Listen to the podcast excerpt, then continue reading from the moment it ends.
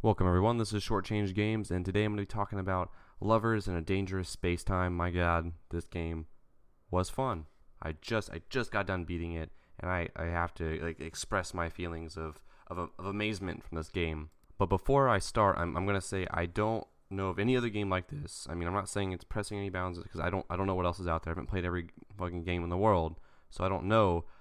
But for me, for me playing this, it was a very unique experience. I've never played anything like this before, and on top of that, it's couch co-op, something that's dead. that's completely dead now. Like no, no one does this anymore, and I'm I'm shocked that someone still has the, the courage to release something that's that's not only like g- good, but it's just amazing, and it is actually a fully fleshed out experience. And thank you Asteroid Base for making this game, and thank you Xbox for putting this on the uh, the Xbox store because me and my girlfriend love it. I mean, and as a free title, wow, it's it was definitely worth the play. And I, I normally I, I'll go through a game and get to a certain point, but like I feel like I've you know played most of the mechanics, experienced most of the game. Then if I don't care for it too much, then you know I'll go do and say my opinion do my little piece on it. But this I I couldn't like set it down, and they don't introduce too much later on in the game, but it's just such an addicting experience. So you're in a spaceship, and the spaceship has different stations, and the different stations are turrets, shield, engine, things like that, and you utilize these to traverse the map to move your spaceship around obstacles, enemies, to find people who've been trapped, your friends who've been trapped who will help you progress to the next level. So, one of the biggest challenges here is utilizing your friends or a companion if you're playing by yourself to go to the different stations when you need to and move around the world and know when to shoot, where to shoot, where to block incoming fire. And maneuvering is actually a huge part of this. You, you, the placement of your spaceship is very, very important, vitally important, and it's really cool how they allow you to maneuver your little guy, your little player, inside the spaceship, all like. I mean, think of a Super Smash Bros. map that's that you're moving, the whole map you're moving around, a larger map to try to get somewhere and they just did a really good job. I mean, I don't, I haven't, they didn't play four player. I played with my girlfriend and, uh, alone, and it's each one has their own different experiences because depending on what people like to do, they don't want to do certain things. My girlfriend didn't want to, she didn't want to shoot anything, so I, I got on the turrets and I was shooting for us. But you have to maneuver back and forth, and that gets really fun. And by yourself, you only have one companion, so you have to utilize it in a very, very smart way. Now, one of the downsides to this playing by yourself is it's normally advantageous to just throw the cat. Cat I say cat because I put the cat. There's other companions, but you I threw it on the shield and did all the maneuvering, shooting, and stuff like that. I'm sure there's some more advanced techniques to be able to like move around a lot because you you can the, the cat runs pretty quickly inside the spaceship. I keep saying cat. I'm gonna keep I'm just gonna keep saying cat through this whole thing. But for me, I found it easiest and advantageous to just throw the cat on the shield, use the cat to just deflect all the incoming fire, and then do all the maneuvering and shooting myself. Now, I think they could have done a better job in giving you more companions. I mean, there's a lot of buttons that aren't even utilized on the controller, so you, there's plenty of room to add more companions, NPC companions, non player, whatever. And so you can use those. I think it'd be better if they did that because then I could, I, I would feel like I would be able to push the the difficulty higher because some things I just felt like I couldn't run around and do, and that was one of the problems was movement within the ship. There's a really tiny guy, and there's it's really easy to get caught on stuff because some ways to activate stations, you just run across them and then you attach to them and you're on the station. So that was kind of difficult, but other than that, my complaints are just very, very minimal because like ah, the artwork, the level design, everything was so beautiful and so gorgeous, and it felt like you got to explore this area, a very, very wide area every level. So it's a little bit of exploration. You're kind of sightseeing. They did some really interesting things with like gravitational pulls and suns and uh, a lot of like galaxy related items that they just thematically introduced really well in there. I mean, obviously it's it's overly silly in the category of uh, just just childlike aesthetic and lovey-dovey stuff, but they did it so well. Like it wasn't forced. They did it. They they, they, they didn't take themselves seriously. They knew it was this like overtly like ooey gooey love, and they throw it at you, and they do it in a really hilarious way. I mean, for Christ's sakes, all all your companions are little cute fuzzy animals. Your your spaceship's called a, a gumball, and you as a as a warrior or a lover. That's you're not even called a warrior, called a lover, and it's they, they do it really well though, and it was kind of hilarious. But that's essentially the story: is you're a lover and you're trying to get back the galaxy and stop the evildoers. Not only get back the galaxy, but there's little components that kind of hold all the evil at bay to let everyone be in this peaceful, loving world. And so you're a lover going through and fighting, a lover fighter. It's it's synonymous in this world, and you're doing these things to save the galaxy. There are four campaigns, and in each of the campaigns, there are five levels that to explore. And each one actually kind of does something a little bit different. They, they throw some unique mechanics, different things you're going to have to um, traverse and utilize. There's some floating like water orbs that you can go into and deflect enemy fire. There's points where wind. I don't know. It doesn't make sense. I know this part was kind of didn't make too much sense, but I don't question it. There was wind in, in the little galactic area that you're traversing, and it can blow your ship one way or the other. Um, at the very end, I don't want to ruin anything, but like shit goes haywire, and you have to use use your ship in a really weird way after that.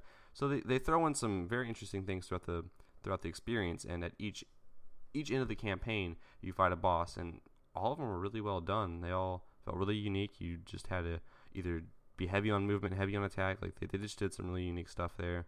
There's ship upgrades and like uh, station upgrades. A lot of stuff can go on here, and there's gems you can collect throughout the, the game. And depending on this, it changes the station. Inherently, it still does the same thing, but the way you use it changes. So there's a power gem. If you put it on stuff, it normally just increases what it already does. There's a metal gem, and what it does is normally has some sort of slightly defensive capability. It makes like the turrets into a mace. It's really enjoyable working with the physics, and that ah, they did such a good job on the physics too, because there's a lot of things you're going to utilize to move around, get to certain places, and fight certain enemies, and they do it in a really interesting and unique way that I've I've never seen because I haven't really played a game like this before. Also, like I said before, the art is really gorgeous. Uh, my girlfriend noted that it was a very simplistic look to it, but what they do with the colors and the color scheme is very, very engaging. It's very, very pretty on the eyes how they do it. And the music, my God, this music, the soundtrack is something that, you know, you can buy it on, on, on its own because people love it so much. And it's a really well done soundtrack. Gets intense when it needs to get intense. Very relaxing when it needs to be relaxing. And overall, they nailed this experience. And I, I hope there's more games by them, by this company by Asteroid Base because I love it. I mean, even even like some downloadable content, I, I will pay you some more money if you want to make something else for this. But I do have to go on a little bit of a soapbox here. I, if, if you if this is all you want to see is about the game, then you're good, and that's it. You can leave. I don't care. But this is something I have to talk about, and that is the couch co-op experience. This is the first time I've played a couch co-op game with my Xbox One. I think. I have played Halo with someone else on the, the, game, but other than that, I can't really think of anything, any game that was built from the ground up.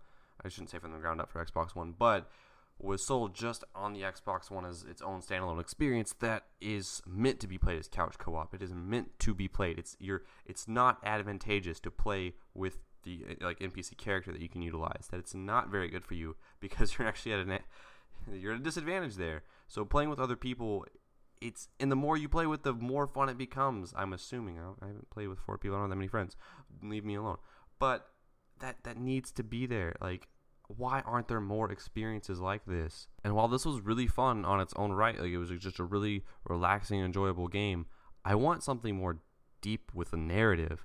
There was like Borderlands 2. I mean, say what you will about Gearbox now, but Borderlands 2 was an amazing experience, a narrative experience you could play with your friend or, or even Halo 2, Halo 3, Halo 4, like Halo 1, all the Halos really. But just something you can play with other people. Like, why isn't this a bigger thing? Why haven't. It just baffles me. I, I feel like this space is becoming less social, and that's what really drew me into playing video games in the first place. Is that you would sit around a TV with a friend and play games together. It was a very social experience, a very engaging experience, and you built friendships that way.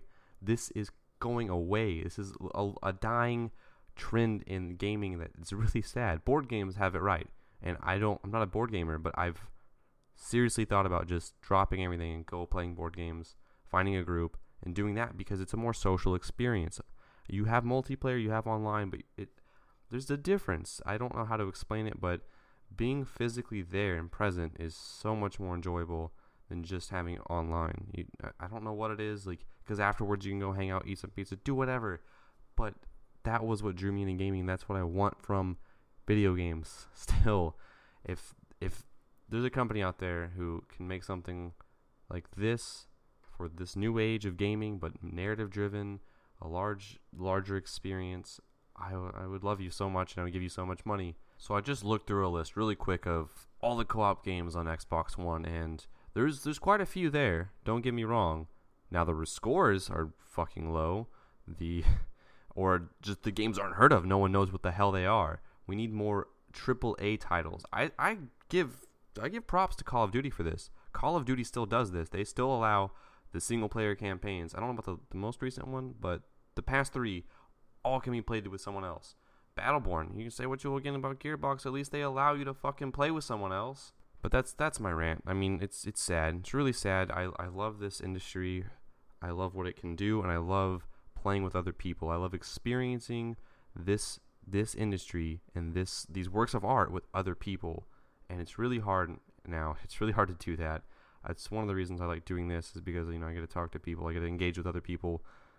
I just want a more social experience out of my gaming. And I think I'm gonna go try some board games out, but that's all from me. If you like the video, give it a like. If you really like it, think of subscribing. If you want to engage in the conversation, extend, tell me what, what are the games out there that, that are good, that are couch co-op games I can play with my girlfriend. I would, I would love to hear that. What like what you've played, if you care about this part of the industry. And that's it for me, so I'm out.